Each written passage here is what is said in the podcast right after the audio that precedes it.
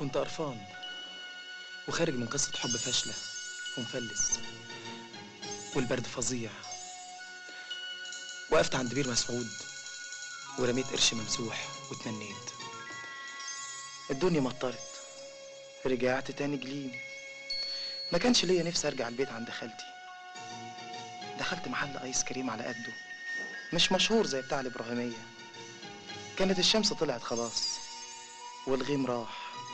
فجأة دخلت بنت عادية ومش عادية. شعرها سايب ولابسة بلطو أسود خمرية. ياه قلبي دق. طلبت آيس كريم ليمون وشوكولاتة بصوت فيه بحة لذيذة. وقع منها فردة الجوانتي. كنت زي فلاش البرق بوطي بطولها عينيها جت في عينيا. ما سمعتش. شكرا. حسيت برعشة وحسيت بدفى ما شفتهاش تاني؟ ولا مرة. كنت بمشي الشوارع اسكندرية زي المجنون أدور عليها لحد ما جيت مصر. معقولة السنين دي كلها ولسه معلقة معاك؟ دايما كده في الشتاء. مش عارف ليه صورتها بتجيني في الأحلام وأنا باكل الآيس كريم.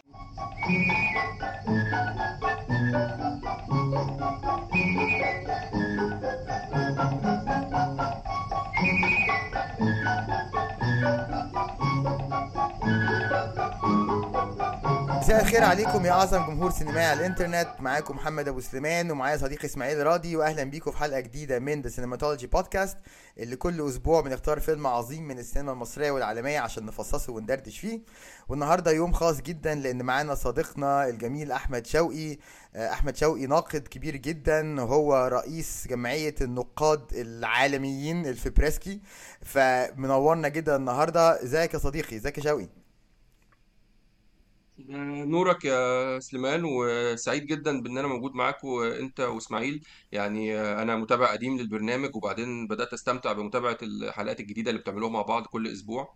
آه، يوم الجمعة الصبح بتفرج على طول. يعني أول ما افتح أطلع أصحى من النوم أول حاجة بعملها بشوف أنتوا نزلتوا حلقة إيه والأسبوع اللي فات لما لقيتكم بتتكلموا عن الهروب وذكرتوا إن أنا ممكن أنضم لكم رحت قايل لك فورا أنا موافق عشان أنا من الجمهور يعني قبل كل حاجة. ربنا يخليك. يا سمع يا أحمد أنا كمان سعيد جدا إن أنا موجود. الله يخليك يا محمد صباح الخير وصباح الخير لأحمد. أنا مبسوط جدا إن أنا موجود معاكم أنتوا النهارده. اتنين cinephiles عظماء وأحمد أنا متابعه بتابع دايما لقاءاته ولما أنت استضفته مرة وكلمته عن خان كنت أنا راجع من من الساحل الشمالي كده في مشوار طويل وكان في شهر أبريل. وما كانش وقت صيف يعني وكان الطريق لسه بيعملوه بيعملوا فيه الكباري والصواني وبتاع فكل شوية في interruption فيعني اللي, اللي, اللي حسن من تجربة الطريق كانت الحلقة بتاعت خان وكنت مستمتع جدا جدا بأحمد والكلام بتاعه. فأنا النهارده يعني إيه يعني هاخد المقعد الخلفي وأقعد أتفرج بقى على المباراة العظيمة بين اتنين يعني محبين للسينما والفن وأتفرج إحنا واستمتع مفيش ما بيننا مباريات يا باشا إحنا كنا مع بعض. قبل لا وقبل ما أبدأ أنا أنا عايز أقول إن أنا امبريسد جدا بفكرة إنه آه، إسماعيل طبيب وعنده هذا ال- الشغف وهذا الوعي والإلمام بالسينما وبيتكلم عليها الحقيقة. محمد اللي بيطلعه. أحسن بكتير من من ناس بيدعوا إنهم محترفين يعني أو أو نقاد أو متخصصين. محمد مهندس آه، أنت دكتور أنا كنت صيدلي زمان. فده ده ده, ده سح- ده سحر الفن ده إن هو متجاوز فكرة أنت درست إيه ولا ما درستش إيه. بس أنت بتحب الأفلام وبتشوفها بطريقتك. بالظبط. وواضح كمان إن العلمي ما بي ما بيجيبش همه فعلا. صي... صيدلي ودكتور ومهندس وفي الآخر اللي, بي... اللي بيحببنا في الحياة هو أيوة. السينما يعني. وأعتقد كتير قوي من اللي بيسمعونا على فكرة كده برضه. صحيح بيجي لي دايما messages كتيرة. أنا مهندس وعايز أروح أدرس سينما برضه أعمل إيه؟ فإيه؟ السينما للجميع فعلا يعني. أيوه ممتاز. بالظبط. آه لما جينا نختار بقى الفيلم بتاع النهارده آه بعت لشاوي قلت له تحب تتكلم عن إيه؟ مهم جدا ضيوفنا يتكلموا عن أفلام بيحبوها فبعت لي لسته خمس ست أفلام. فاخترنا أنا وإسماعيل واحد اللي هو آه ايس كريم في جليم. ولما قلنا لشاوي الحمد لله هو ده اللي أنا كان نفسي إن أنتوا تختاروه. آه ففيلم جميل بنواحي كتيرة قوي. وخلينا نبتدي الأول. دايما نبتدي نحب نبتدي الدردشه نقول ليه الفيلم ده بتحبوه وعايزين تتكلموا عليه. فأبتدي أنا كده حاجة سريعة. الفيلم ده بالنسبة لي من أكتر أسباب حبي ليه إن بحس إن هو كبسولة زمنية. عارف لما تتفرج ساعات على حاجة أو بتسمع مزيكا أو بتاع تحس إن أنت اتنقلت للزمن لزمن معين بكل تفاصيله. أنا الفيلم ده بينقلني للقاهرة في أوائل التسعينات. آه اللبس الجو آه، أول ما ال culture الأمريكي ابتدى يدخل بمحلات ال fast food آه، المزيكا شكل حتى ال- ال models يعني مفهوم الجمال آه، بتاع التسعينات حاجة خاصة جدا بشوفها لما بتفرج على الفيلم ده. بفتكر الك- ال clips بتاعت عمرو دياب في الوقت ده ومش عارف إيه الشعر عامل إزاي ال make up عامل إزاي اللبس عامل إزاي. كل حاجة في الفيلم بتفكرني بال بال بال بالحقبة الزمنية ده. فده وفي أسباب تانية كتير طبعا هنخش فيها لما نتكلم بس ده من أول الحاجات اللي إيه بتحببني في الفيلم. فشوقي تعالى نبتدي بيك. إيه سبب حبك للفيلم ده؟ مبدئيا كويس إن أنت قلت الكلام ده لأنه أنت اعترفت في الحلقة اللي فاتت إنك مش من محبي ال pop music والفيلم ده قايم على علاقة ال pop music بال pop culture بتاع العالم كله. آه صح. فكويس إنه قدر يتجاوز ده معاك. آه، وال ال... أنا شايف إن اللي أنت بتقوله صحيح جدا جدا. بس هو كتر الكلام عليه لأن هو يمكن ده واحد من أكتر أفلام الناس بتتكلم عن حس النوستالجيا فيه وإزاي هو بيرجعنا لبداية التسعينات وكده.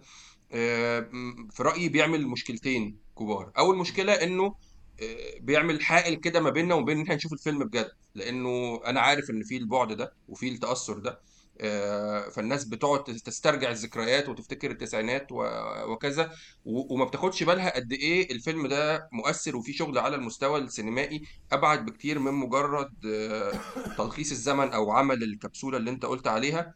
آه، والحاجة التانية إنه إحنا لازم نحط في اعتبارنا إن الفيلم ده مش بيقدم حقيقة الحياة في التسعينات لأنه في النهاية هي صورة بوليشد هي صورة آه، س- آه، سينمائية غنائية. يعني حتى هو مش فيلم بيحاول يتظاهر ابدا بالواقعية هي هو دي بداية النقطة اللي خيري بشارة قرر عندها يجافي تجاهه الواقعي اللي بدأوا في العوامة 70 والطوق والاسوره ويوم مر يوم حلو ويعمل كابوريا ووراه على طول آيس كريم في جليم الأفلام اللي هي فانتازيا جدا آه، بتشوف العالم بطريقة مختلفة. ولما نتكلم على أسلوب الفيلم هنكتشف ان هو فيلم مش واقعي خالص هو فيلم بيحاول يقدم الحياة على صورة الفيديو كليب. قبل ما قبل موضة الفيديو كليب هو الفيلم ده يمكن أول فيديو كليب طويل حقيقي في تاريخ مصر يربط ما بين الدراما المبسطة والمشاعر وموقف آه، آه، آه، الأغنية بتلخصه وبيرتبط بالصورة. ف طبعا ده كلام يمكن ما بيعبرش قد إيه ده أنا عندي شغف ناحية الفيلم ده ممكن يبدو عقلاني شوية بس أنا رأيي إن ده فيلم مؤثر جدا وبيحرك ال- المشاعر بشكل ممتاز. وفعلا زي ما أنت قلت بيعبر عن لحظة صعب إنك تسترجعها بالشكل ده غير في الفيلم ده. بالظبط. وانت يا سمعة إيه سبب حبك للفيلم؟ أو من أسباب؟ ال- ال- الفيلم يعني هو ال- الفيلم هو يعني مزيج من من اللي انت قلته واللي أحمد قاله. آه، هو الفيلم كبسولة كبسولة زمنية بترجعنا فعلا أو بترجعني أنا للفترة بتاعت أنا مواليد 75 فأنا قد أكون أكبر منكم بشوية. فالفيلم ده أنا كان سني في وقتها سني 17 سنة. فالفيلم ده كان مؤثر جدا.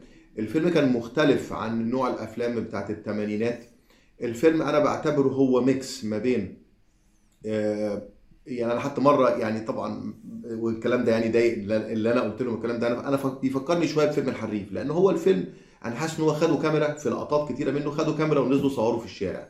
اللقطات اللي عمرو دياب راكب فيها الموتوسيكل وماشي فيها بيوزع شرايط الكاسيت آه، بالصندوق اللي ورا دوت بيوزعه على نوادي الفيديو. أنا حاسس إن هم خدوا الكاميرا ونزلوا يعني كأنهم بيدونوا قاهره نهاية الثمانينات وأوائل التسعينات. أجزاء منها مناطق شعبية وأجزاء منها شارع تسعة في المعادي. آه، آه، فانا حاسس إن الفيلم فعلا بيرجعني أو هو عمل كرونيكلينج أو تأريخ لقاهرة آه، نهاية الثمانينات وأوائل التسعينات. آه، طبعا هو ده آه، ضع في ذلك على خلفية الموسيقى بتاعت الفيلم. الموسيقى اللي كانت مشهورة وقتها آه، style اللبس style العربيات ال- آه، أيام ما كان في شعر يعني آه، طريقة ال- ال- ال- الشعر آه، ال- طريقة الكلام حتى واللغة بتاعت التسعينات اللي كانوا بي- بيعملوها. دي أول حاجة. الحاجة الثانية إن ال- الفيلم ال- الموسيقى بتمثل جزء كبير آه، آه، آه، من من من من من آه، آه، توصيل الدراما اللي هي الموسيقى فيسل أو يعني آه، آه، وسيلة لتوصيل أحاسيس المشاهد زي ما زي ما أحمد قال. آه، كل مشهد في الفيلم لازم يكون كده ملضوم فيه غنوة صغيرة أو أو أو حاجة على خلفية موسيقية. فهو مزيج ما بين يكون إن هو فيلم وثائقي. أنا أنا شايف إن هو شبه الفيلم الحريف في كونه فيلم وثائقي. وان هو برضو كمان ميوزيكال وزي ما أحمد قال برضو فيلم فانتزي شوية.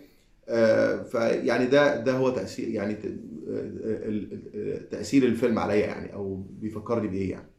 أنت عارف بمناسبة الوثائقي أنا أحلى shot عندي في الفيلم هو shot متاخد برضو من وجهة نظر لما كانوا لما كانوا بيسوقوا في الشوارع. آه راجل ومراته وولادهم في الشتاء رايحين يوصلوا الولاد المدرسة أو هو رايح يطلع على شغل. لقطة كده ده بالنسبة لي أحلى shot في الفيلم. فلما قلت فكرة الروح الوثائقية فكرتني بال shot ده اللي هو فعلا بيوثق الحكاية دي وعاملة زي آه فيلم الحريف وعاملة زي زمان قوي فيلم حياة أو موت. اللي هو وثق وسط البلد كانت عاملة إزاي في وقتها. أيوه ففعلا بالظبط. في روح اللي هو إيه أنت بتكابتشر كده ال- الروح والمكان والزمان للموضوع ده. وفكرتني برضو فكرة ال ال الكبسولة الزمنية دي فك آه، شرايط الكاسيت. ده كان ده كان جزء كبير جدا من حياتي وأكيد من حياتكم. كل واحد كان عنده محل شرايط. أنا كان بروح له كان اسمه فادي فيديو فيلم. كان في شارع بتاعنا في مدينة نصر.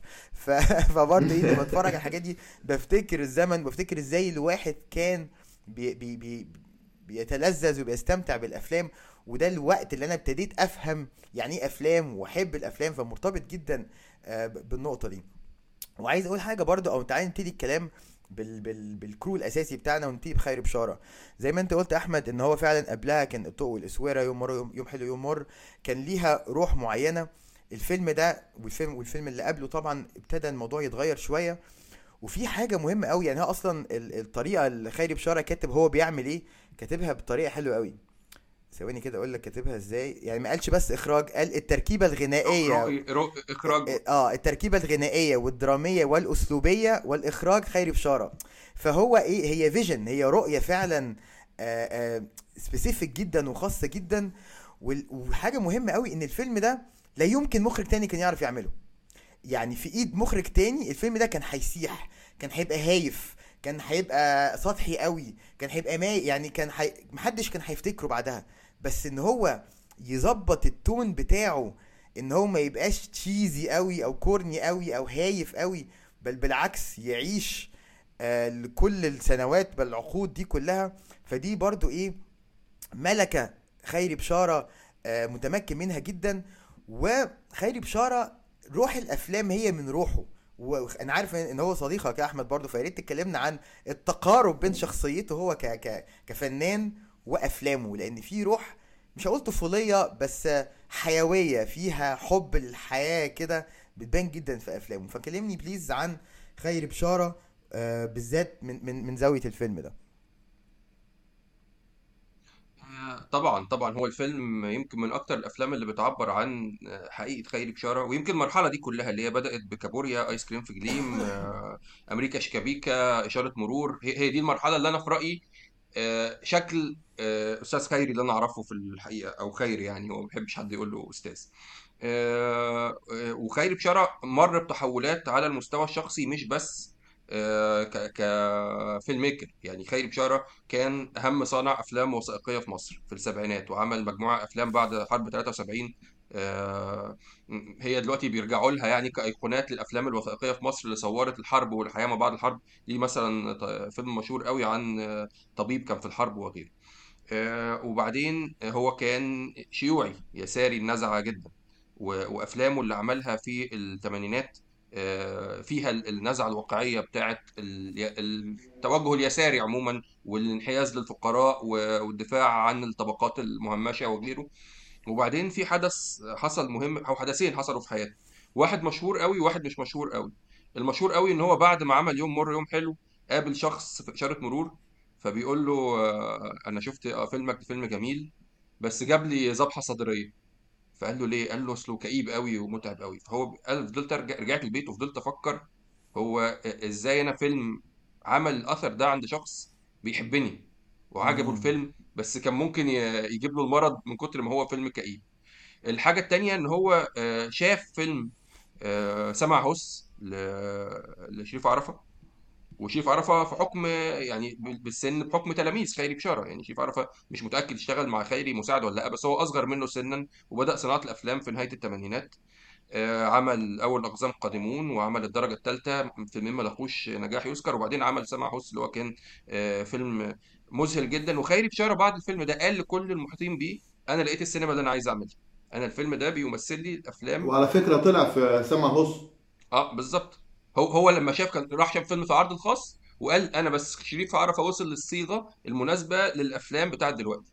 ومن بعدها هتلاقي كابوريا هتلاقي آيس كريم في جليم هتلاقي أمريكا شيكابيكا اللي هي أفلام آه، أشبه بالمعالجه الغنائية الفانتازية للحياة المعاصرة آه، في أفلام شريف عرفة منها الأفلام خيري بشارة السابقة وكل بقى جيله محمد خان وعاطف الطيب وداوود عبد السيد وكده فالفيلم شكل خيري بشارة جدا ب... ب... بكمية الحرية اللي فيها ب... بتكون أفلامه بتعبر عن مراحل مختلفة في حياته. يعني هو رجل آه، لا يريد أن يكون أسير لفكرة ما أو توجه ما أو صورة ما الناس حطته عليها. الفيلم لما عمل كابوريا تحديدا آه، هوجم جدا من قبل النقاد اللي كانوا بيحبوه واللي كانوا بيدافعوا عنه واللي كانوا بيبشروا بأفلامه باعتبارها هي دي السينما الحقيقية. شافوا إنه باع نفسه للسينما التجارية وراح يعمل أفلام مع فيها أغاني وفيها رقصات وفيها آه، صراعات بعيدة عن الطبقية الفظيعة اللي كانت في في الأفلام السابقة. وهو قال لهم أنا حر أنا أنا حاسس إن دي الأفلام اللي أنا عايز أعملها دلوقتي ودي الأفلام اللي شبهي.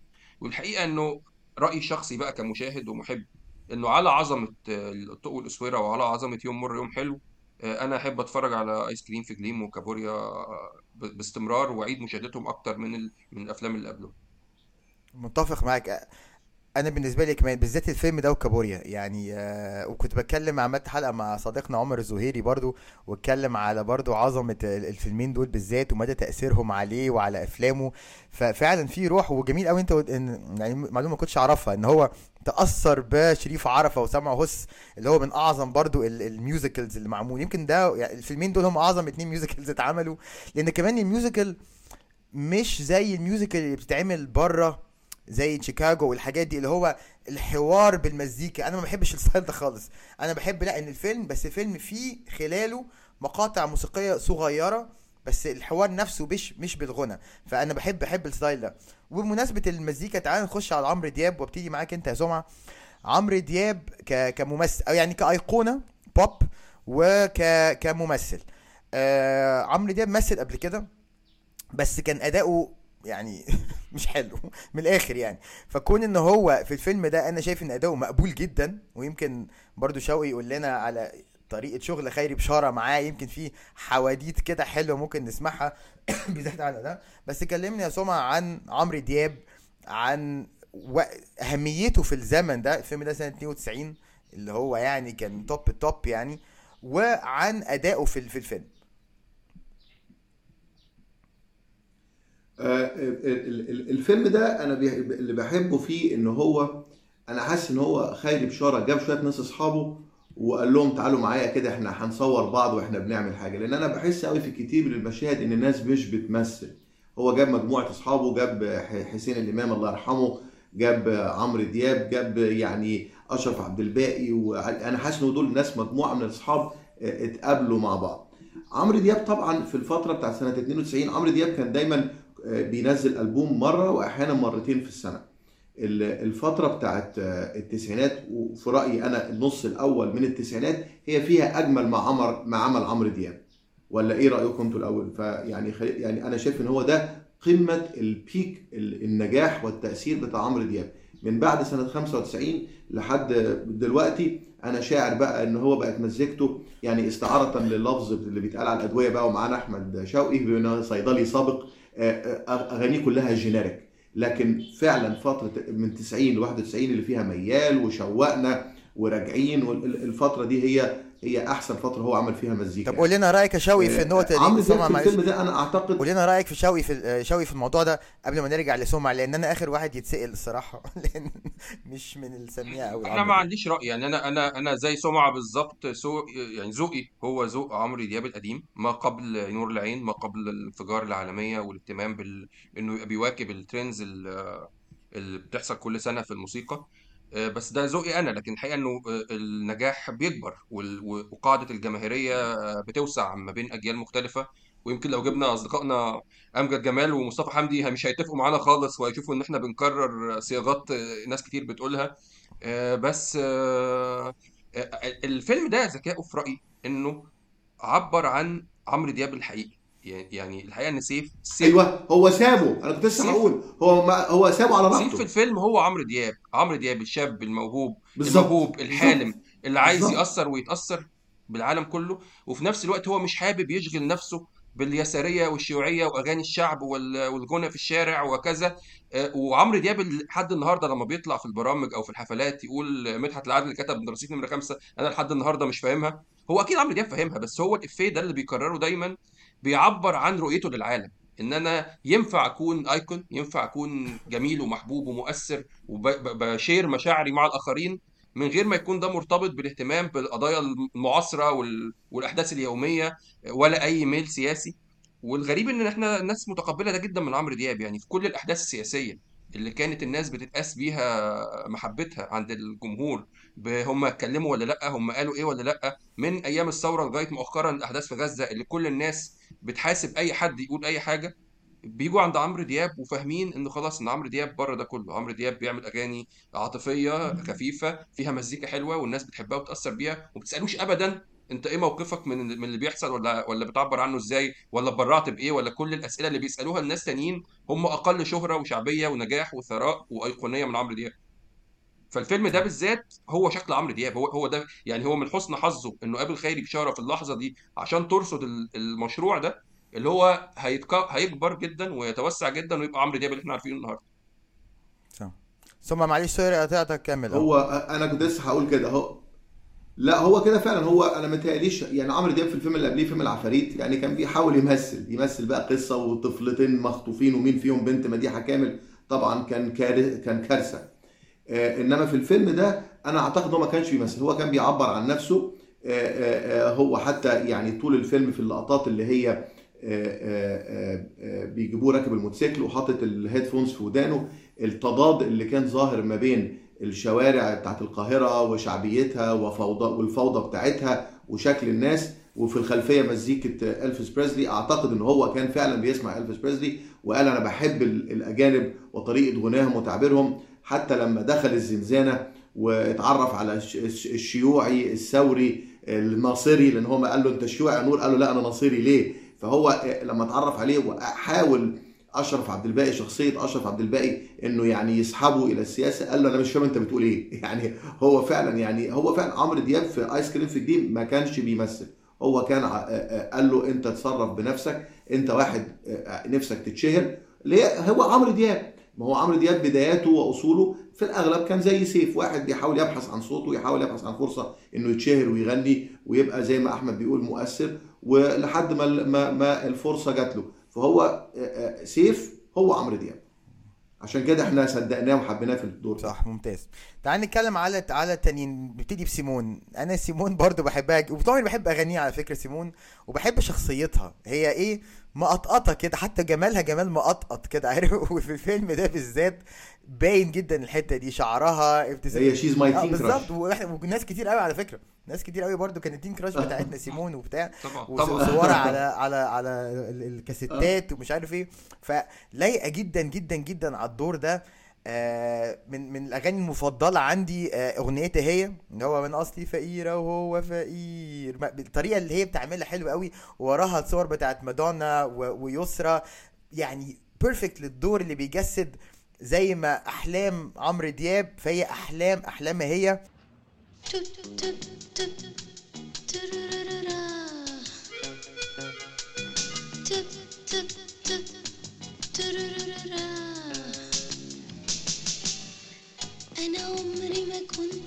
ملك بيطير.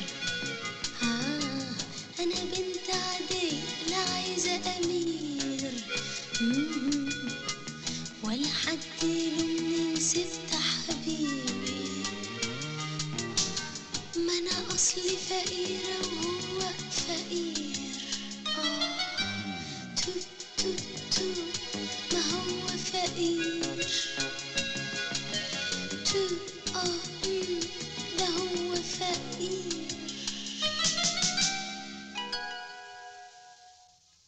وشخصيتها معمولة حلوة قوي. يعني أنا ما خدتش بالي من تفصيلة في شخصيتها في الفيلم غير لما اتفرجت عليه مؤخرا وأنا بحضر الحلقة إن هي طول عمرها نفسها تطلع مضيفة طيران وفي اليوم اللي اتقبلت إن هي تبقى مضيفة فعلا قابلت عمرو دياب وحبته فقررت إنها ترمي ده عشان تبقى معاه. بس مع ذلك هو مش عارف يخرج من الفقر اللي هو فيه فبتتعرف على عزة أبو عوف وبعد كده يعني شخصيتها كومبلكس يعني أنا قبل كده فكرة إن هو في الآخر بيقول لها أنت قاعدة- أعقد شخصية في الفيلم.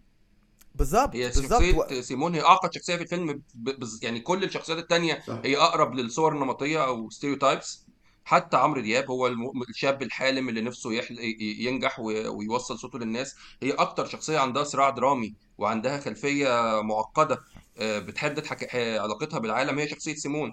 والمشهد يعني انت ال- المشهد اللي برضه غرائبي شوية بتاع أمها لما طلعت تغني في البلكونة والناس واقفين بيتفرجوا عليها. آه وهي آه، بتعيط. هو ده ده, ده كمان في تعاطف من خيري بشارة معاها. يعني هو المشهد ده اللي بيقول لنا إن الست دي ما هياش آه، آه، متسلقة وما هياش عاهرة زي ما ما سيف بيوصفها في الآخر.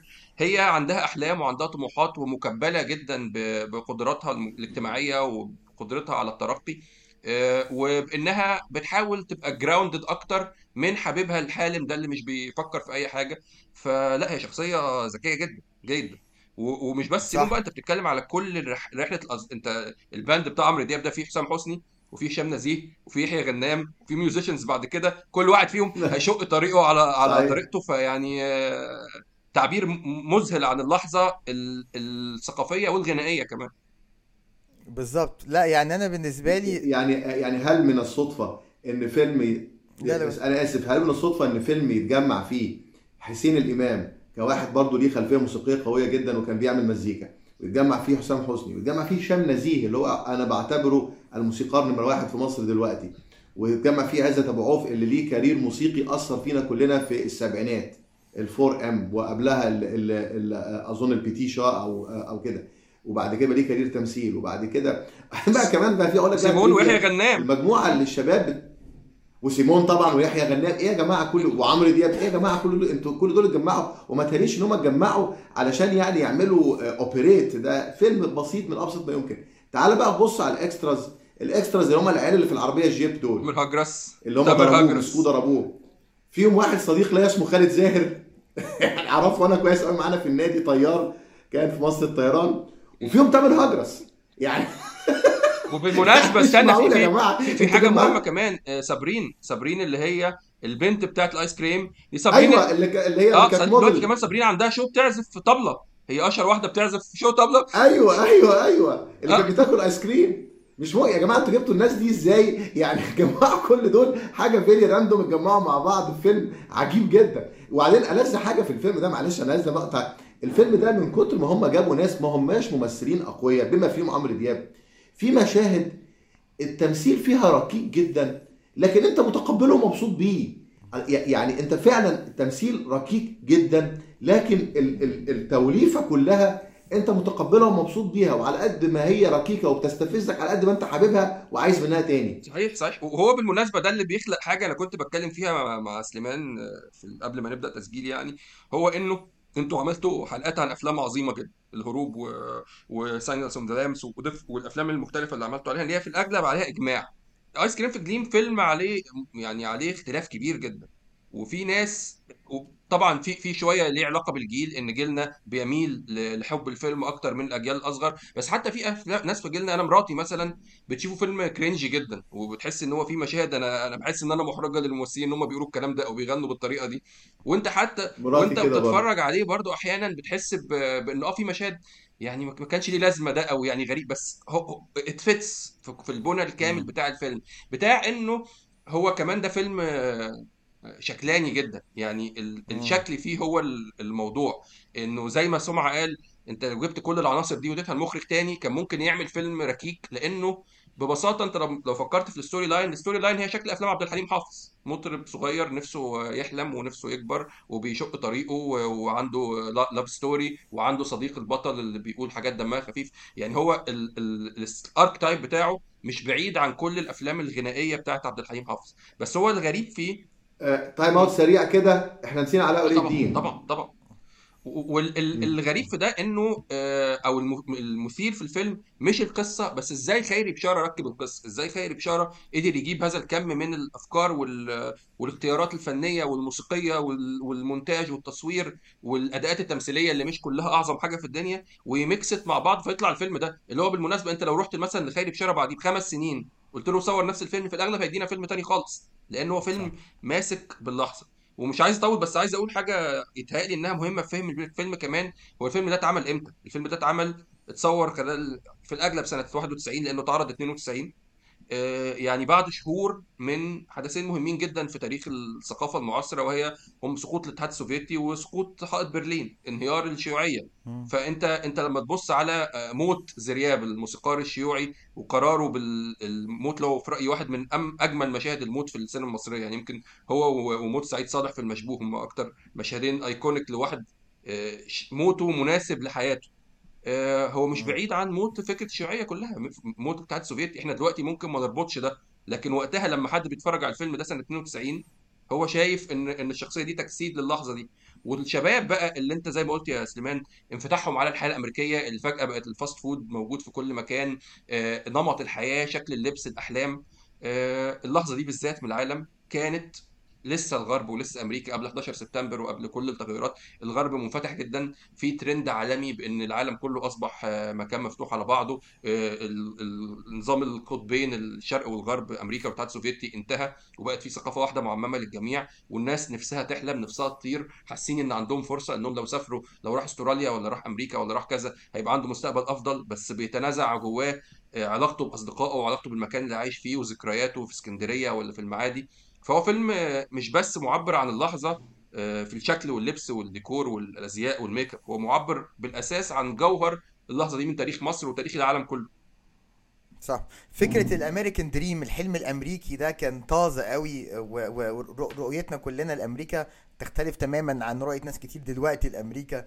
آه، فعلا ال ال حتى هي بتقول له أنت قاعد في عشة في المعادي كأنك عايش في نيويورك الصور اللي هو حاططها آه، آه، مشاهد كتير قوي أو فكرة اللي هما الأشرار اللي في العربية بتاعت هجرس ومش عارف إيه كأنه فيلم جريس أو ويست سايد ستوري واخد من ال واخد من الروح دي فعلا. وحاجه حاجة دلوقتي وأنا بتكلم على الأشرار دول الفيلم ما فيهوش villain يعني ما فيهوش شرير صريح. حتى حسين الإمام اللي في الأول تفتكر إن هو إيه آه كاتب عليه آه آه، شيكات ولا مش عارف إيه في الآخر بيساعده. وفي ظرف حسين الإمام طول عمره من أظرف الناس اللي طلعت على على الكاميرا. فما فيش حتى فيلن صريح. وزي ما أنت قلت شخصية سيمون شخصية مركبة جدا وأنا مش شايف خالص إن هي آه، أقدم آه، ش- ش- شغلانة في التاريخ زي- زي ما هو بيقول لها في الآخر.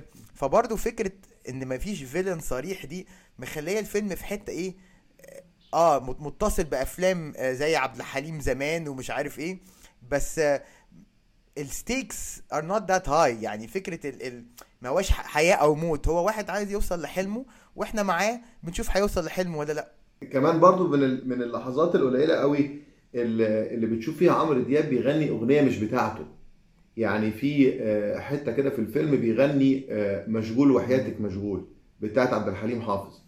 وتحس يعني بالقدر بتلوموني ليه كمان في وبتلوموني في آه. في السجن في السجن مرتين آه مرتين. بالظبط. فيعني تحس إن هو فعلا آه، يعني هو تحرر من من يعني من صورة عمرو دياب اللي هو بيحاول يرسمها لأن عمرو دياب نادرا ما بيعمل كده إنه يغني غنى لحد تاني وما يتكلمش عن أغاني حد تاني خالص وعنده اعتزاز كبير قوي بفنه بس هو زي ما تقول برضه هو جواه هو فان لعبد الحليم لأن هو بيغني آه، آه، آه، مشغول وحياتك مشغول فعلا بيغنيها حلو فعلا صوته حلو فعلا هو متمزج وهو بيغنيه فده برضه يرجعنا تاني إن خالد بشارة قال له يعني سيب نفسك. هو عمرو دياب كان ليه تجربة تانية بعد كده في فيلم.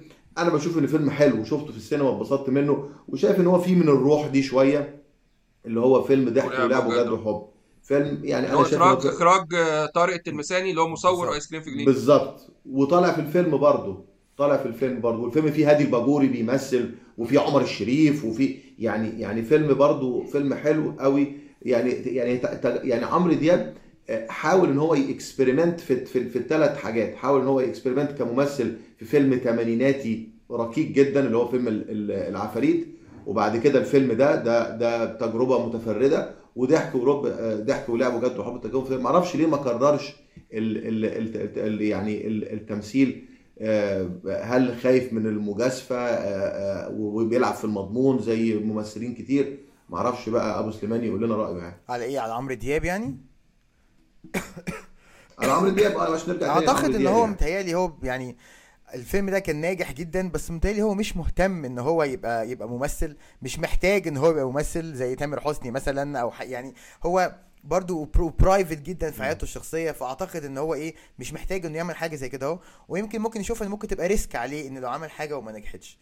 آه كنت عايز أخش كمان على بقى اللي بنعمله بعد كده بقى هنتكلم عن هو عمرو دياب لا يقبل اطلاقا إنه يبقى نم... sorry يا شوقي كمل. معلش sorry. يلا جواد لا بقول لك هو انه إنه جزء عنصر ال risk ده مهم جدا. هو عمرو دياب لا يقبل إنه يبقى رقم اتنين في أي حاجة. فأنت دايما في السينما مرشح إنك يعني أنا ما أعتقدش إن آيس كريم في جليم مثلا كان أنجح فيلم في شباك تذاكر ولا ضحك ولعب وجد وحب. هي أنت كممثل دايما بتحط نفسك على stake إن أنت هتعمل دور كويس فممكن ما ينجحش ممكن تكسب جوائز ممكن الفيلم كله ي... ي... يطلع سيء بسبب المخرج فما يبقاش بيحقق لك نفس الصورة. آه، فرأيي إنه في, في علاقة عمرو دياب بتمثيله وبخلاف إن هو عمره ما كان ممثل عظيم يعني وفي النهاية ما كانش هيبقى أحمد زكي في يوم في يوم وليلة. آه، بس هو استمرار نجاح عمرو دياب ال phenomenon اللي على مدار دلوقتي داخلين في 40 سنة ولا حاجة هو اللي خلاه يبعد أكتر عن تجارب السينما. يمكن عمرو دياب لو كان في لحظة تعثر موسيقيا وما عادش آه، رقم واحد في كل الأسواق ال- ال- العربية كان ساعتها ممكن يفكر إنه يعمل أفلام. لكن كل نجاح آه، بيعمله وبيستمر فيه بيصعب فكرة إنه يمثل في رأيي مظبوط. كنت عايز اتكلم بسرعة قبل ما نخش على المشاهد برضو فكرة ال- اللي هم ال- الممثلين الخلفيين ال background actors أو ال extras خيري بشاره بيقط... يعني ال... ال... ال... مثلا لما بيروح الحفلة اللي هم الخدم اللي قاعدين بره اللي هم بيرقصوا بعد كده واحدة تلاقي فلبينية واحد تاني من اصول أفريقية. برضو يعني ال... الناس اللي مختارهم لايقين جدا على الدور ودمهم خفيف ولزاز والناس التانية اللي هم متنشيين قوي اللي في الحفلة الإسباني دي. برضو جايبهم حلو قوي.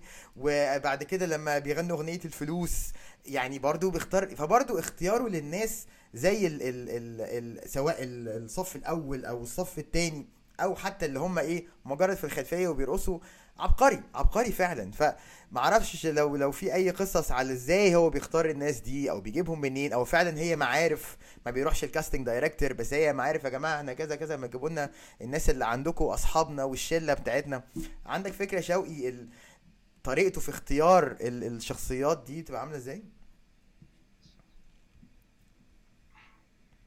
آه، لا ما عنديش بصراحة حاجة واضحة يعني بس هو هو راجل وزي أي صانع أفلام مهم بيهتم بشكل كبير جدا بأن كل عنصر يطلع على الكادر يكون هو مسيطر. عليه يعني إحنا اللي كتب عن كده كتير الناقد الكبير الراحل سامي السلموني اللي كان بي دايما بيسخر من إنهم يعملوا حفلة مثلا المفروض إنها حفلة رجال أعمال وفيها صفقات فاسدة وناس بت بت بتتاجر في قوت الشعب ويروح يجيب كومبارس من على قهوة بعرة فتلاقي الراجل ملبسينه بدلة وماسك سيجار وهو شكله يا عيني غلبان ونفسك تعطف عليه بحاجة فالاهتمام بالتفاصيل وبال atmosphere ده آه، هو هو في حاجة م- معروفة و- وطبعا debatable يعني آه، لأن في ناس بتقول إنها ما حصلتش إنه واحدة من ال- المجاميع اللي بترقص فيلم كابوريا هي كيت. بلانشيت اللي هي كانت في لحظة موجودة في مصر بتعمل حاجة ال boxing آه. وكانوا. بيعملوا casting ل- لأجانب موجودين. بالظبط. دي قصة حقيقية يا أحمد؟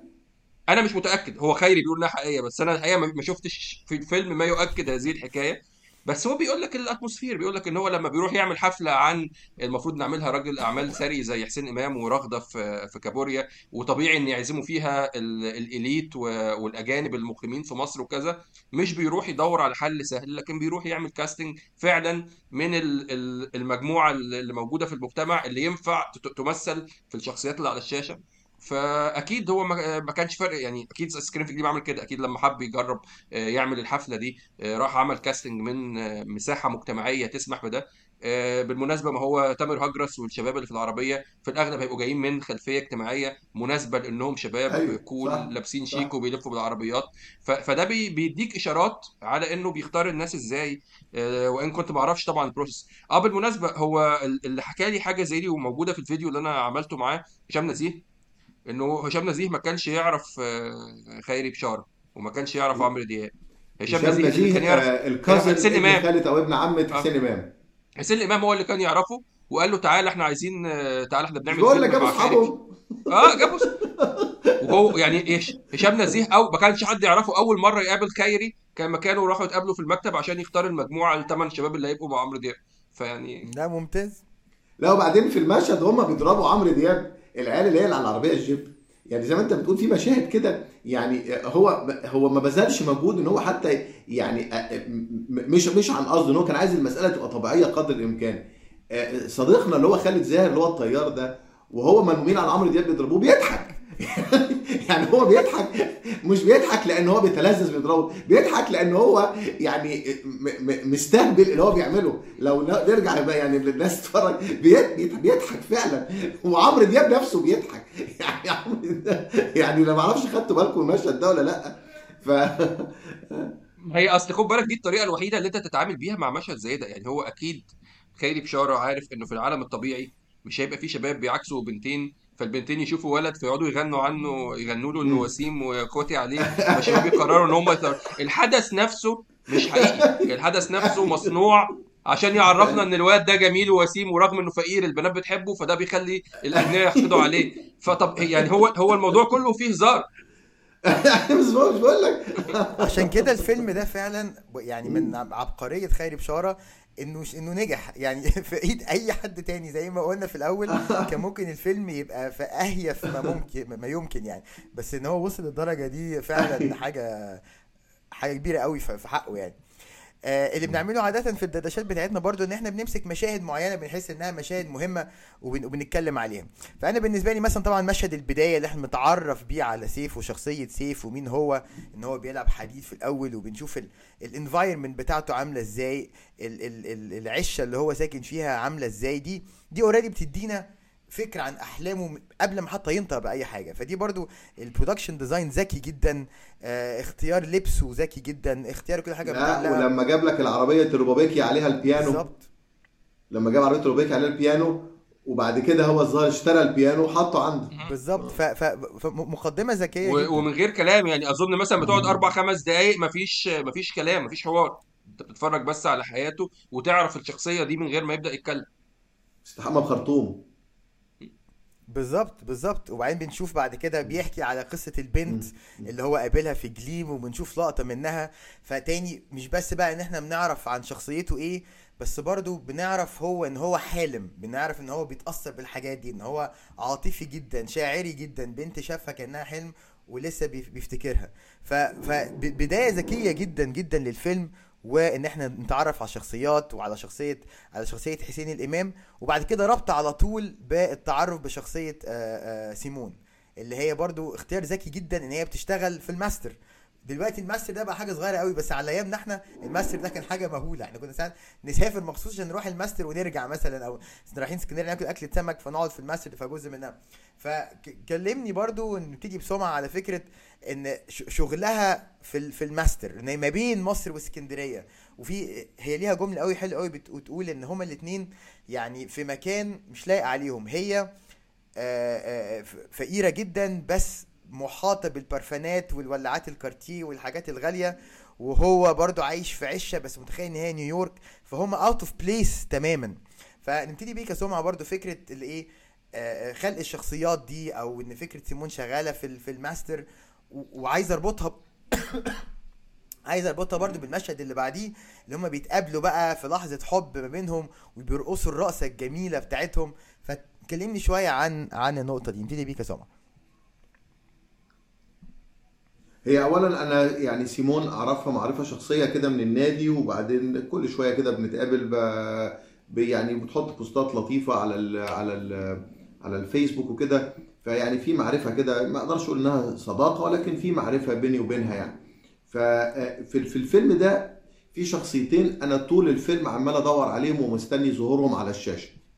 أو ثلاثة سيمون وأشرف عبد الباقي وحسين الإمام. يعني عمرو دياب هو موجود في كل المشاهد تقريبا لكن أنا عيني على طول مستني ظهور سيمون مستني ظهور أشرف عبد الباقي أشوف هيعمل إيه مستني ظهور حسين الإمام. أعتقد إن إن فكرة إنها يعني هي ما, بين عالمين يعني ما بين إن هي بتحب سيف وبتحب إنها عايزة تبقى معاه وعايزة تكبر معاه اللي هي نفس الكلام اللي كان بيقوله أحمد في الأول هي شخصية معقدة جدا هي أكتر شخصية لها دبث يعني وعندها صراعات داخلية. هي حائرة ما بين يعني ماستر اللي ما يعرفش هي في نص. أو كانت زمان هي أهم حاجة في في الطريق الصحراوي الطريق الصحراوي كان في ال rest house زمان خالص وبعد ال rest house ظهرت ماستر وماستر دي كانت أيقونة بقى فيها بنزينة وفيها يعني أول rest area حديثة شوية بقياس الوقت قبلها صحراء وبعدها صحراء فهي زي ما يكون هي يعني حائرة بين عالمين ما آه، آه، آه، بين إن هي ليها تطلعات ونفسها تطلع من العالم الضيق ومامتها يعني اللي بتشتغل شغلانة متواضعة وهي نفسها خلفيتها متواضعة وبيتها متواضع لكن هي حاسة بنفسها وحاسة بجمالها وحاسة بذكائها وعندها نوع من من الأنوية والنرجسية شوية. وحتى مامتها بتقول لها انت مغرورة ومش عارف إيه. آه، وما بين إنها بتحب سيف برضه فهي برضه وعايزة تبقى معاه ونفسها تعمل معاه أسرة وتتجوزه لكن مش عارفة يعني ما عندهاش زي ما أحمد كان بيقول ما عندهاش القدرات المالية أو الملكات الاجتماعية إنها تاسند the the social ladder يعني. آه، وطبعا بما إن هي بقى في طريق سفر هي بقى جت في طريقها الراجل الغني اللي هو يعني برضو عزت ابو عوف بقى اللي هو يعني آه، سابته علشان هي مش قادرة آه، آه، تخلي سيف ده يعني يمشي في اتجاه إنه بقى إيه يعني يكبر ويعمل ولسه هو حالم وعمال يضيع وقته في في الحلم ومش عارف يحتفظ بالشغلانه وبيشتغل شغلانة متواضعة لكن في نفس الوقت هي بتحب يعني هي هي عندها conflicts كبيرة والكونفليكت دي إن هي ما بين عالمين. أعتقد هي دي رمزية إنها شغالة في حتة بعيدة ما كان ممكن تبقى شغالة في محل في وسط البلد وخلاص. لكن أعتقد هي ال- الحتة بتاعت مصر دي هي ال يعني دي رمزيتها يعني متهيألي أنا كده. شوي أي تعليقات على التلت الأولاني ده بتاع رسم الشخصيات؟ لا م... آه، يعني أنا متفق تماما مع تحليل إسماعيل للموضوع. وخليني أقول بما إننا ذكرنا إن التلت ده فيه أغاني كتير هو الفيلم كمان فيه آه، قدر كبير جدا من التعقيد على مستوى الأغاني. يعني إحنا لما نفكر في إنه أو مستوى الموسيقى عموما هو في soundtrack أسطوري يعني. لأنه إحنا متهيأ لنا إن هي أغاني بس أنت أنت اولا عندك في ثلاث مصادر كبار للموضوع. في أغاني الفيلم اللي هي كتبها مدحت العدل ولحنها عمرو دياب دياب. حسام حسني. في أغاني الشخص التوزيع حسام حسني. آه لا وفي أغاني الشخص آه آه بالظبط.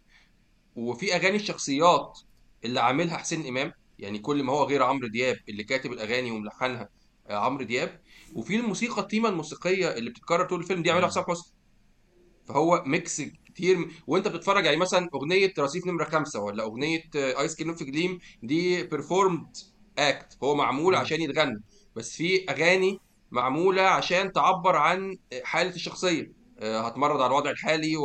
وأنا حر ودانا دانا. وفي أغاني معمولة عشان تحكي حاجة في ال story يعني الحكا... الأغنية بتاعت آه، افهم أصول اللعبة بتاعت حسين إمام.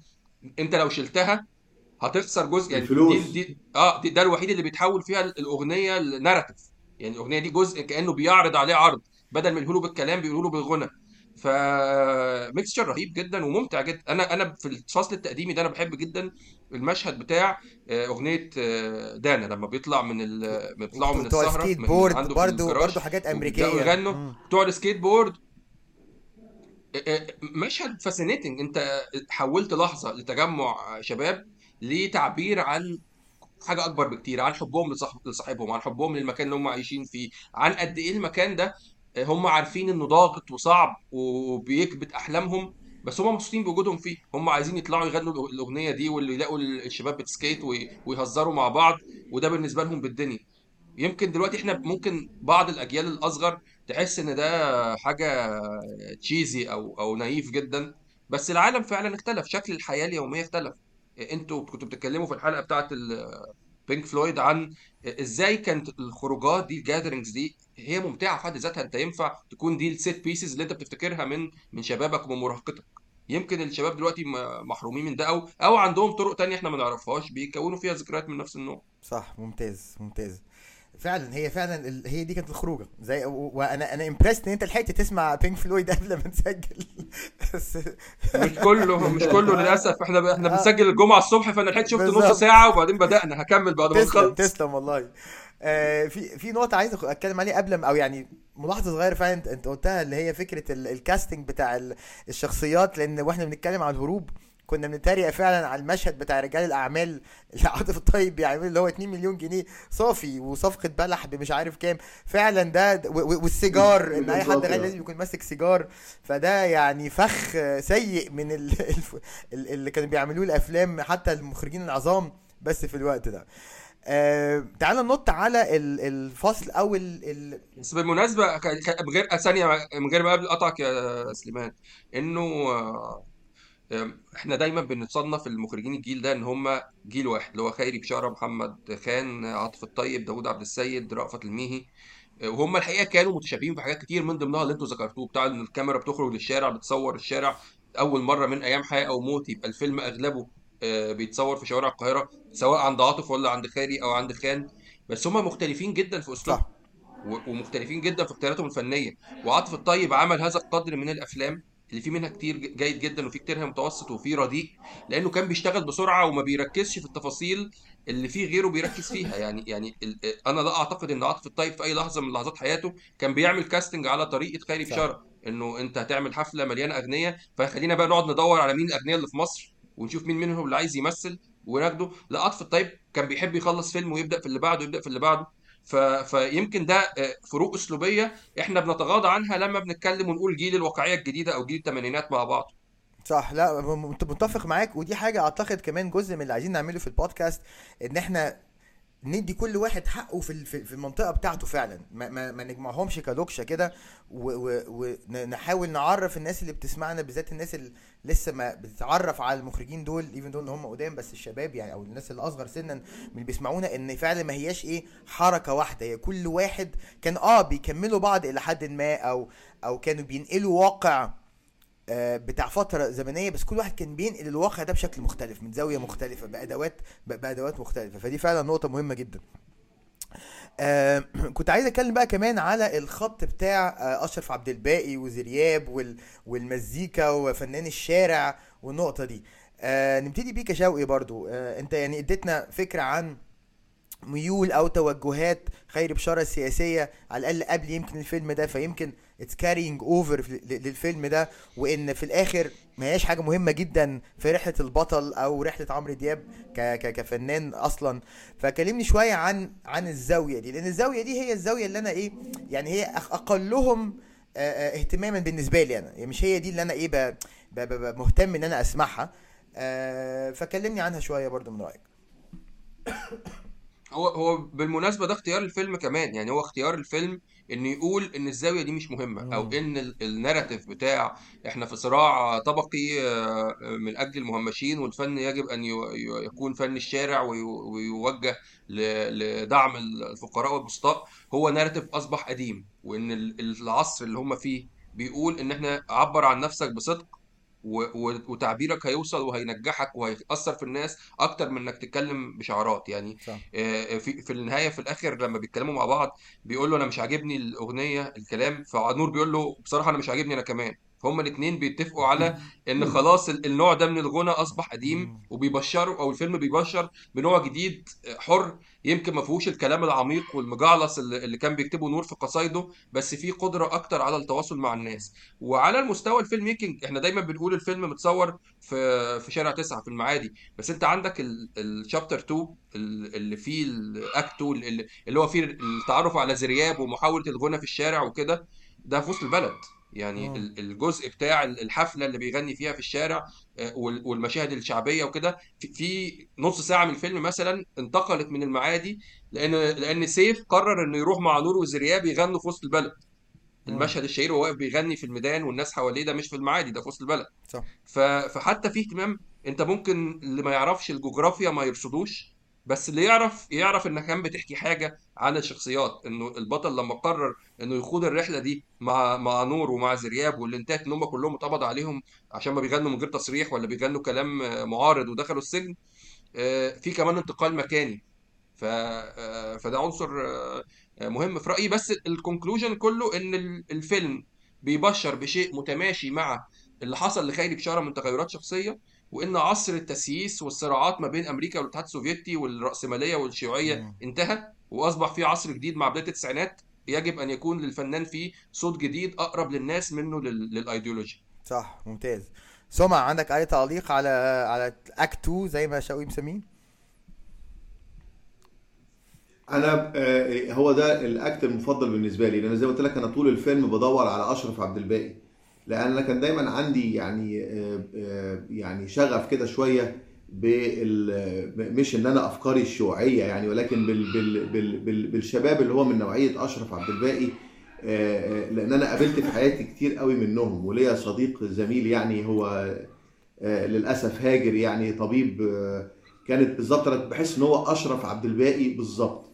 في في في في الفيلم ده. صديق ليا مش عايز أقول بقى الاسامي بقى عشان ما أدخلش ال- البتاع القصة في حاجات شخصية. آه، آه، وأشرف عبد الباقي الحقيقة أجاد في ال في ال في ال في في الجزء ده لأن أنا أعتقد إن أشرف الباقي برضو مش عايز مش ع- أنا مش ما أعرفش يمكن أحمد يعرفه معرفة شخصية. آه، أنا حاسس إنه برضو يميل إلى إلى الفكر ده. يعني حتى وده بان برضو في ال ال في في مسرح مصر وإن هو يعني فكرة اللي هو ال collective effort أو ال- ال- الكل من أجل الجميع أو يعني اللي هو all for one and one for all لما هو عمل مسرح مصر وطلع ناس ومش غرضه إن هو يعمل فلوس قد ما يعمل يعني خدمة حلوة للناس قد يكون مكسبه هو الشخصي منها مش كبير. آه، فبرضه أنا حاسس برضه ده يرجعنا تاني إن خالد بشارة جاب ناس تمثل على راحتها أو تطلع بشخصياتها وبحقيقه خلفياتها وحقيقة أفكارها هي يعني. آه، وأنا ليا ارتباط شخصي بحاجتين برضو بيرجعوا لي تاني الفيلم ده. ليا ارتباط شخصي بوسط البلد.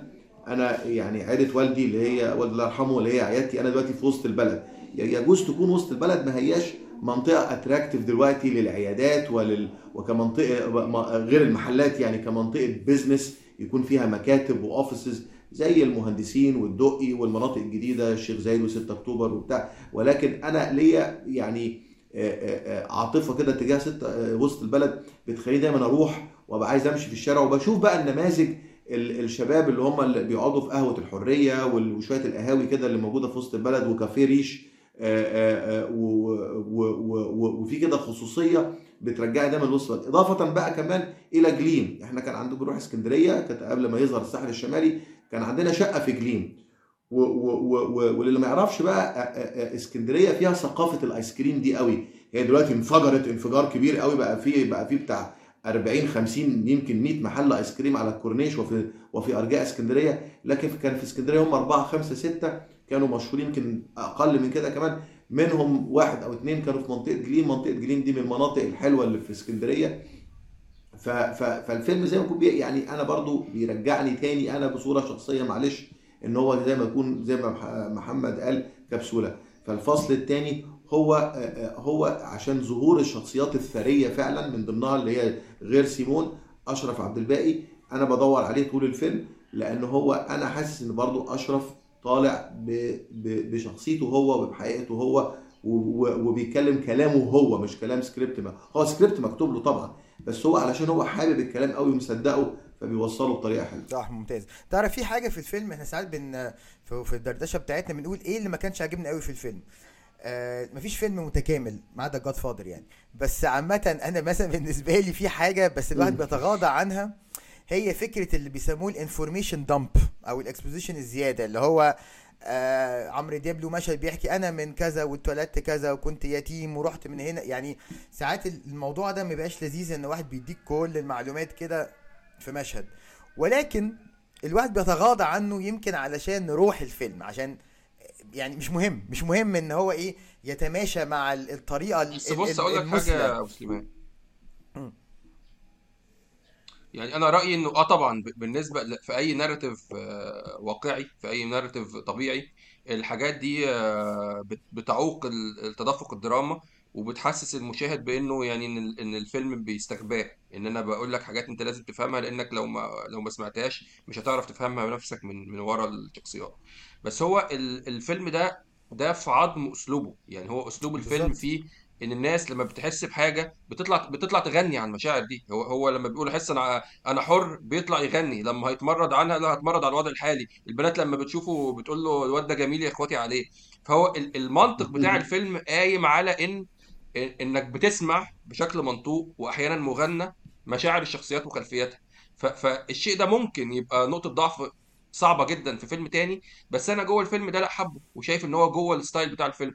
مش مش مش خيار غريب بالنسبة للفيلم ده تحديدا. بالظبط. هي هي دي كانت نقطتي فعلا إن في في في أسلوب تاني كنت تحس إن هو بزياده عن اللزوم بس ماشي مع ال مع ال logic مع الحس مع الحس بتاع الفيلم. فعشان كده إيه ما ضايقنيش ما أقدرش نقول من الحاجات ال- من الحاجات اللي ضايقتني. آه أنا محتاج أسأل أحمد سؤال. هو الفيلم ده كان كتاب لأحمد المنسي قنديل وتحول إلى فيلم ولا هو من الأول مكتوب آه، آه، سيناريو لفيلم؟ أنا أعتقد إنها كانت قصة مش يعني مش منشورة في كتاب آه، قصة سينمائية كتبها منسي قنديل و و- واداها الخيري بشاره اشتغل عليها.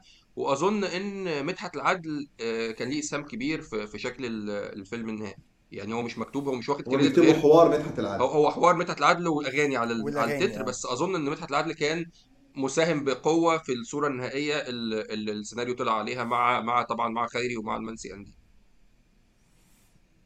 بس ردا على سؤالك يا سليمان لو انت بتقول بقى أنا ال... ال... في مشاهد يعني تاني في مشاهد كده بتحس إن هي آه، شوية كرنج يعني شوية الشخصيات بتحس إن إنها مش مرتاحة وهي واقفة بتتكلم عن نفسها أو بتغني عن نفسها آه، مش عارف مش عارف أفتكر مشهد بعينه بس الشعور ده بيظهر في الفيلم أحيانا من حين لآخر. تحس إن أنت غريب ال- الموضوع شوية.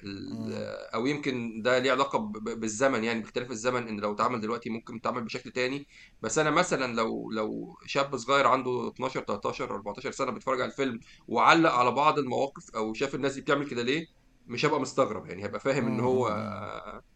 شايف إن إن ده شكل غريب قوي على اللي اتعود يشوفه يعني. أنا في مشهد بالذات اللي هو المشهد بتاع آية يا رب نسيت اسم الممثلة آه، جيهان فاضل في الأول آه في, الأول خالص وهي قاعدة على آه السلم لا وتبتدي تغني. لما بتقول أنا مش عايز أغني وأنا وأنا مش عايز آه أغني و بالظبط آه. ده ده ده المشهد ده هو ده ال- بالنسبة لي ده هو لك يعني كان ممكن نتغاضى عنه عارف؟ اللي هو إيه ما ما ما امشيش بنفس ال بنفس ال rhythm.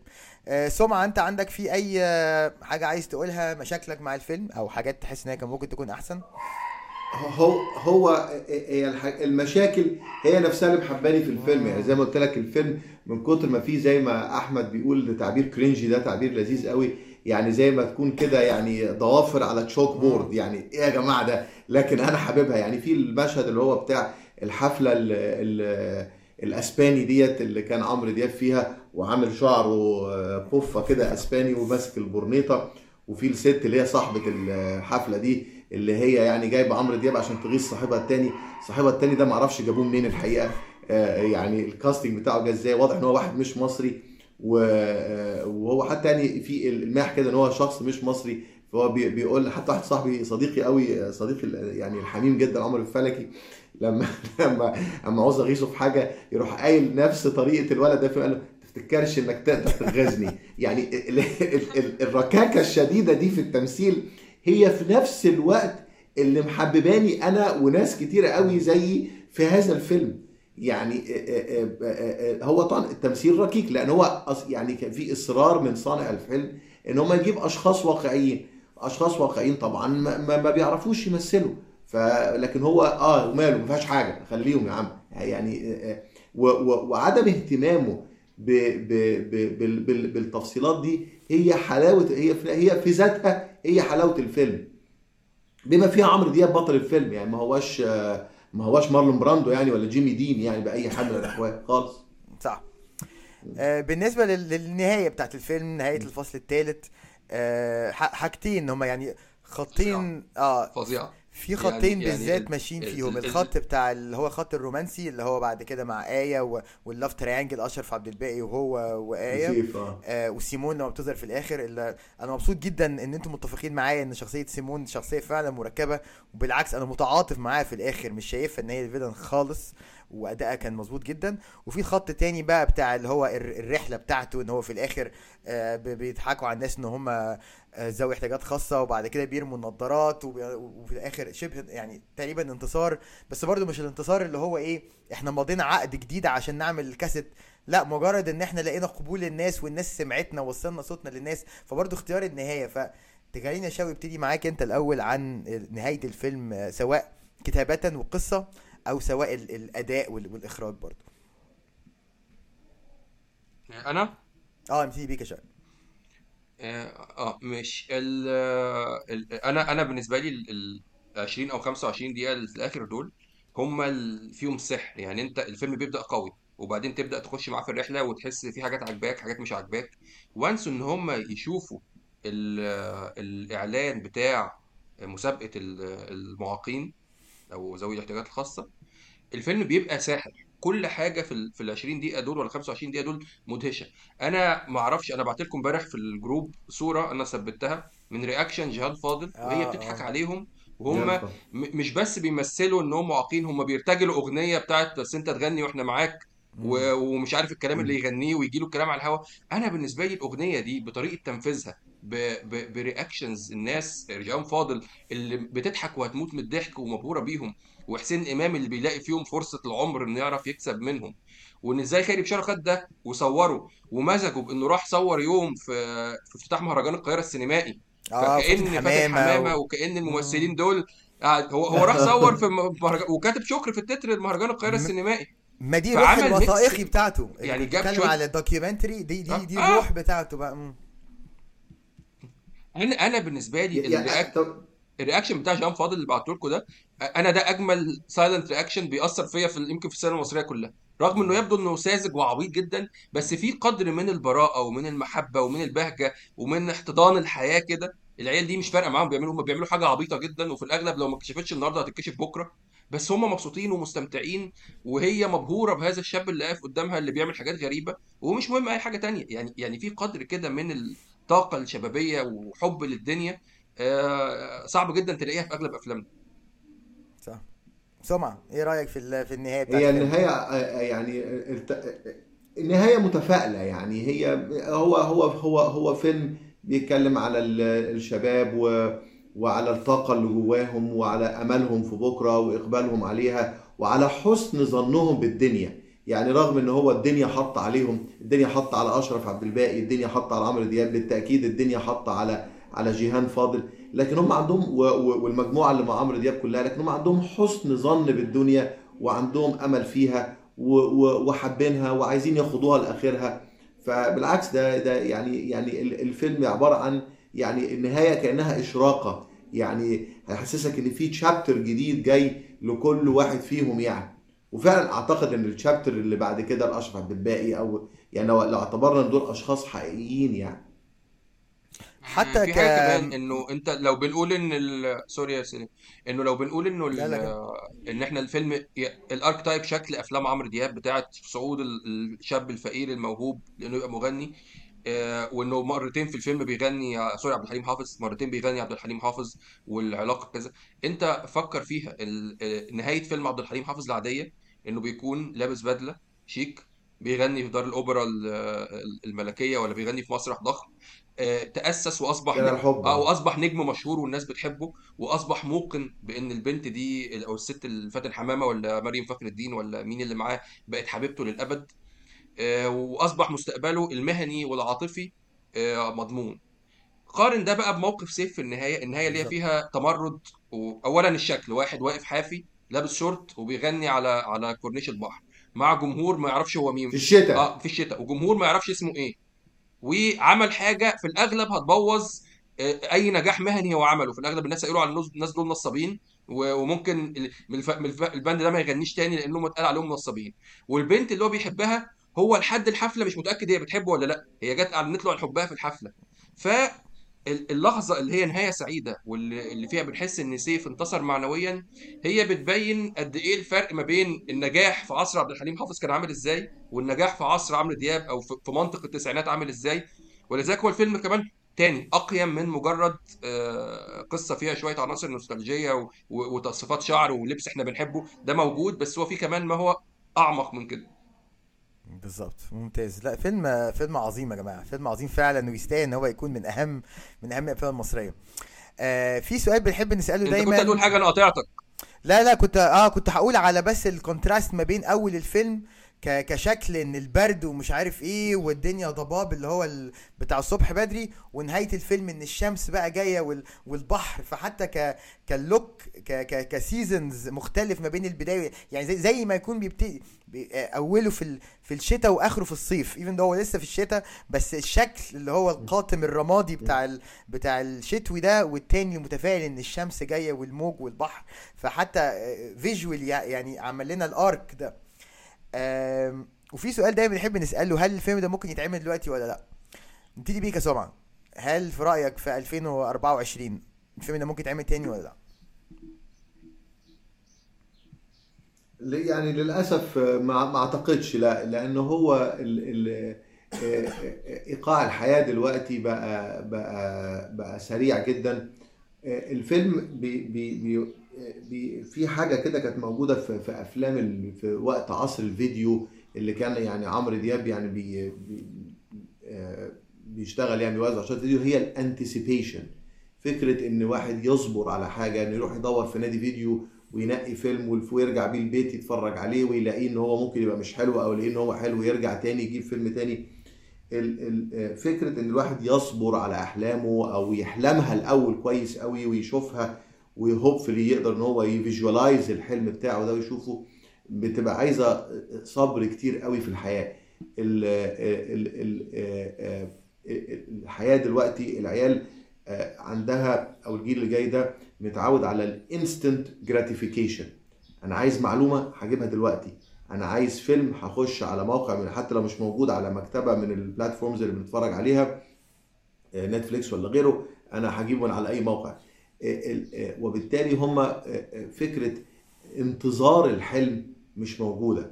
انتظار حلم آه، شخصي زي سيف انتظار حلم سياسي أو تصور لمجتمع زي نور اللي هو الشخص اليساري مش موجودة. الناس متعودة على ال instant gratification عايز ينجح بسرعة. حتى كل شاب من دول هو أمنية حياته إن هو يعمل startup تنجح يبيعها يشوف غيرها. فكرة إن واحد يكبر حاجة يزرع حاجة ويكبرها الأول يكبر الفكرة جوه دماغه لحد ما تكبر تكبر تكبر ويقدر يحققها دي مش موجودة دلوقتي. للأسف ما أعتقدش دلوقتي إن نوع الأفلام ده حتى متهيألي على مستوى هوليوود ال musicals قليلة قوي. يعني يمكن في آخر كام سنة ما شفناش musical بمعنى musical إلا يمكن لا La La Land في واحد السنة دي آه، معقول اللي هو The Color Purple فيلم كويس لسه لسه شايفه قريب. آه. آه بس ماشي. هو يعني remake بس هو remake لفيلم قديم يعني remake لمسرحية شهيرة وفيلم قديم بتاع سبيلبرج آه بالظبط سبيلبرج بالظبط. سبيلبرج اللي هي في ووبي جولدبرج وداني جلوفر وكده. فيعني ال- ال- ال- ال- النوع ده من الأفلام ما أعتقد إن هو دلوقتي مش يعني ال- ال- ال taste بتاعه آه، يعني مش موجود. وحتى كمان برضو فكرة إن كاميرا تنزل تصور في الشارع دلوقتي يعني أنا أنا كتير قوي ببقى عايز أدون للقاهرة بتاعت 2020 و أو ال- الوقت اللي إحنا فيه ده ومتهيألي لو واحد خد موبايل ونزل صور بيه هيطلع له أمين شرطة ياخده. ف, ف... يعني ف, ف... ما ما أعرفش. أنا أعتقد إن فيلم زي ده دلوقتي يعني مش هيت... مش هي... مش معنى كده إن هو مش ريليفنت إنما هو نوع الأفلام اللي هي الفيلم ده فيه كل حاجة فيلم وثائقي وفيلم musical وفيلم دراما ف... فالنوع ده من الأفلام ما أعرفش م... م... متهيألي ما فيش حد يعرف بس يعمله. أنا أنا عندي تصور مختلف شوي. شوية. عندي تصور مختلف شوية. هو إنه ممكن يتعمل بس هيبقى فيلم مختلف ومناسب للحظة. و- وهضرب مثال بفيلم مايكروفون بتاع أحمد عبد الله اللي هو اتعمل 2010 في أو يعني في آخر فترات حكم مبارك. في وقت كان برضو فيه صعوبة في التصوير وكل شيء. وقدروا ال... قدر أحمد عبد الله وقدر الفريق ب- ب minimum crew بكاميرا 5 دي صغيرة ي... يصوروا فيلم فيه مزيكا فيه بقى واي كرو وشاهين و... والبنات اللي بتلعب ماسكارا اللي كانوا بيلعبوا آه، metal و... و... مش عارف شفتوا الفيلم ولا لا بس فيلم فيه تعبير عن documentation للحظة الموسيقية واللحظة الشبابية بتاعت سنة 2009 و2010 يمكن اتكلمنا عليه. في الدردشة بتاعت بينك فلويد آه. آه. آه لسه ما كنتش وصلت للنقطة دي. بس هو يمكن ناقصه ال- ال- التحميلة الدرامية القوية اللي في ايس كريم في جليم يعني. هو فيلم أكتر documentation و music أكتر منه شخصيات درامية حقيقية. بس هو فيلم وليد لحظته بيعبر عن لحظته ولما بتشوفه دلوقتي بتحس فعلا إنك بتسترجع صورة القاهرة اللي قبل 2011 اللي ممكن تكون أنت معتقد إن هي شكل النهارده بس هي مش شكل النهارده خالص. مش القاهرة طبعا هو اسكندرية في الفيلم بس قصدي صورة مصر يعني. آه، فممكن أنا لو بتخيل سيناريو خيالي يعني لأنه حد بيحاول يعمل فيلم شبه آيس كريم في جليم وشبه مايكروفون دلوقتي ممكن بس لو راح مثلا الشباب اللي بتعمل rap و trap أو حتى اللي بيعملوا مهرجانات اللي هم عندهم عالم بتاعهم آه، منعزل عن ال mainstream industry عن ال mainstream media عندهم موسيقاهم وعندهم جمهورهم وعندهم عوالمهم الخاصة وعندهم حكاياتهم الشخصية ورحلة صعود كل واحد منهم ورؤيته لنفسه وللحياة آه، فبالتأكيد فيلم زي ده لو اتعمل تاني مش هيبقى بطولة عمرو دياب بس ينفع يبقى بطولة آه، مروان بابلو يعني وارد جدا على طريقته طبعا وبشكله وموسيقاه. الوحيد اللي عنده التأثير إنه يعمل حاجة زي كده ويخرج بيها من ال... كلامك صح. يعني الحقيقة يعني ويخرج بيها من ال... من ال underground ال mainstream لأن هو in touch مع الشارع ومع الواقع. هو ممكن يكون أحمد مكي. يعني أحمد مكي سيبك من الشغل التجاري بتاع الكبير أو المسلسلات اللي بيعملها أو كده لكن أحمد مكي جواه يعني مخزون كبير لحاجة زي كده. هو اللي يقدر يجمع أفكار حاجة زي بس كده يعملها يعملها آه، ك- و- كمخرج. أنا قصدي إنه يعملها كم... مكي مخرج شاطر. أنا أنا حاسس إن الفيلم اللي زي آيس كريم في جليم ده محتاج بطل في سن عمرو دياب في العشرينات maximum في الثلاثين مكي آه. دلوقتي اصبح آه. آه. لا أنا مش بتكلم على أنا أنا بتكلم على أحمد مكي آه، يعملها مش كمخرج كممثل. كم... لا كمخرج. خلاص سنه آه. كبر وحتى آه صوته بقى اتغير. كمخرج. آه الأفكار كلها نابعة منه. حلو قوي. ممتاز. أنا شايف إن الفيلم يعني في حاجات ما ينفعش تتع- تتعاد زي ال- البعد السياسي أو يسقط تعهد مش عارف آه، آه، ال- ال- آه يسقط عنه تعنت السلطه السلطه تسلط يعني في السلطه حاجات تسلط واي تسلط السلطه آه بالظبط. آه. لا كان بيقول تعنت تسلط السلطة السلطة. تسلط السلطة؟ يعني هو ده كوميدي في حد ذاته. بالظبط. فده مست وزنزانه قذره قوي. ف... ف... ف... وزنزانه قذره فده من الحاجات اللي يمكن إنها تت- تتعمل دلوقتي أو يكون البعد ده حتى موجود أو الإسقاطات دي موجودة. للأسف آه بنخسر كتير قوي من من من الحريه في التعبير في ال- في ال- في, ال- في النقطة دي. آه وشايف إن فعلا لو حاجة زي كده تتعمل لازم تتعمل فعلا بالنوع المزيكا أو الروح الشبابية بتاعت دلوقتي. يعني ما شفتش فيلم الحريفة مثلا بس ده اللي أنا بسمعه من الناس اللي شافوه إن هو بي capture كده روح الشباب بتاع الوقت ده. آه، يمكن حاجة زي كده حتى لو مش مزيكا بس كرياضة أنا أو قريت reviews فيلم حلوة آه عنه فيلم فيلم يستاهل يتشاف يعني. جميل جدا. فهي فهي دي أعتقد الروح دي اللي هتحتاج سهل يعني امل إن هي تبقى موجودة. وكل جيل محتاج محتاج الفيلم اللي بيعبر عن وقته. حتى يعني أفلام عبد الحليم و... وأحمد رمزي عبرت عن عن نفسها في الخمسينات. إحنا بالنسبة لنا مش يعني مش هنحس بالروح ش... ف... آه، خلي بالك من زوزو في ال... في السبعينات. فكل كل فترة فعلا ليها الأفلام بتاعتها ونرجع تاني لأول ما ابتدينا الدردشة إن أنا شخصيا على الأقل من ال poll الأولاني ليا إن هو بيفكرني بال... بالمرحلة دي بالروح بالروح دي. طيب آخر سؤال بقى بنحب نسأله إن لو هندي الأوسكار لشخص واحد بس تدوه لمين؟ ال nominees عندنا طبعا خيري بشارة obviously آه عندنا عمرو دياب آه كأحسن ممثل. عندنا سيمون ك... كأحسن ممثلة. عندنا حسين الإمام كأحسن ممثل مساعد آه عندنا طارق الميساني ك كدي أو بي أي ترشيحات تانية وتدوها لمين؟ لو حد بس.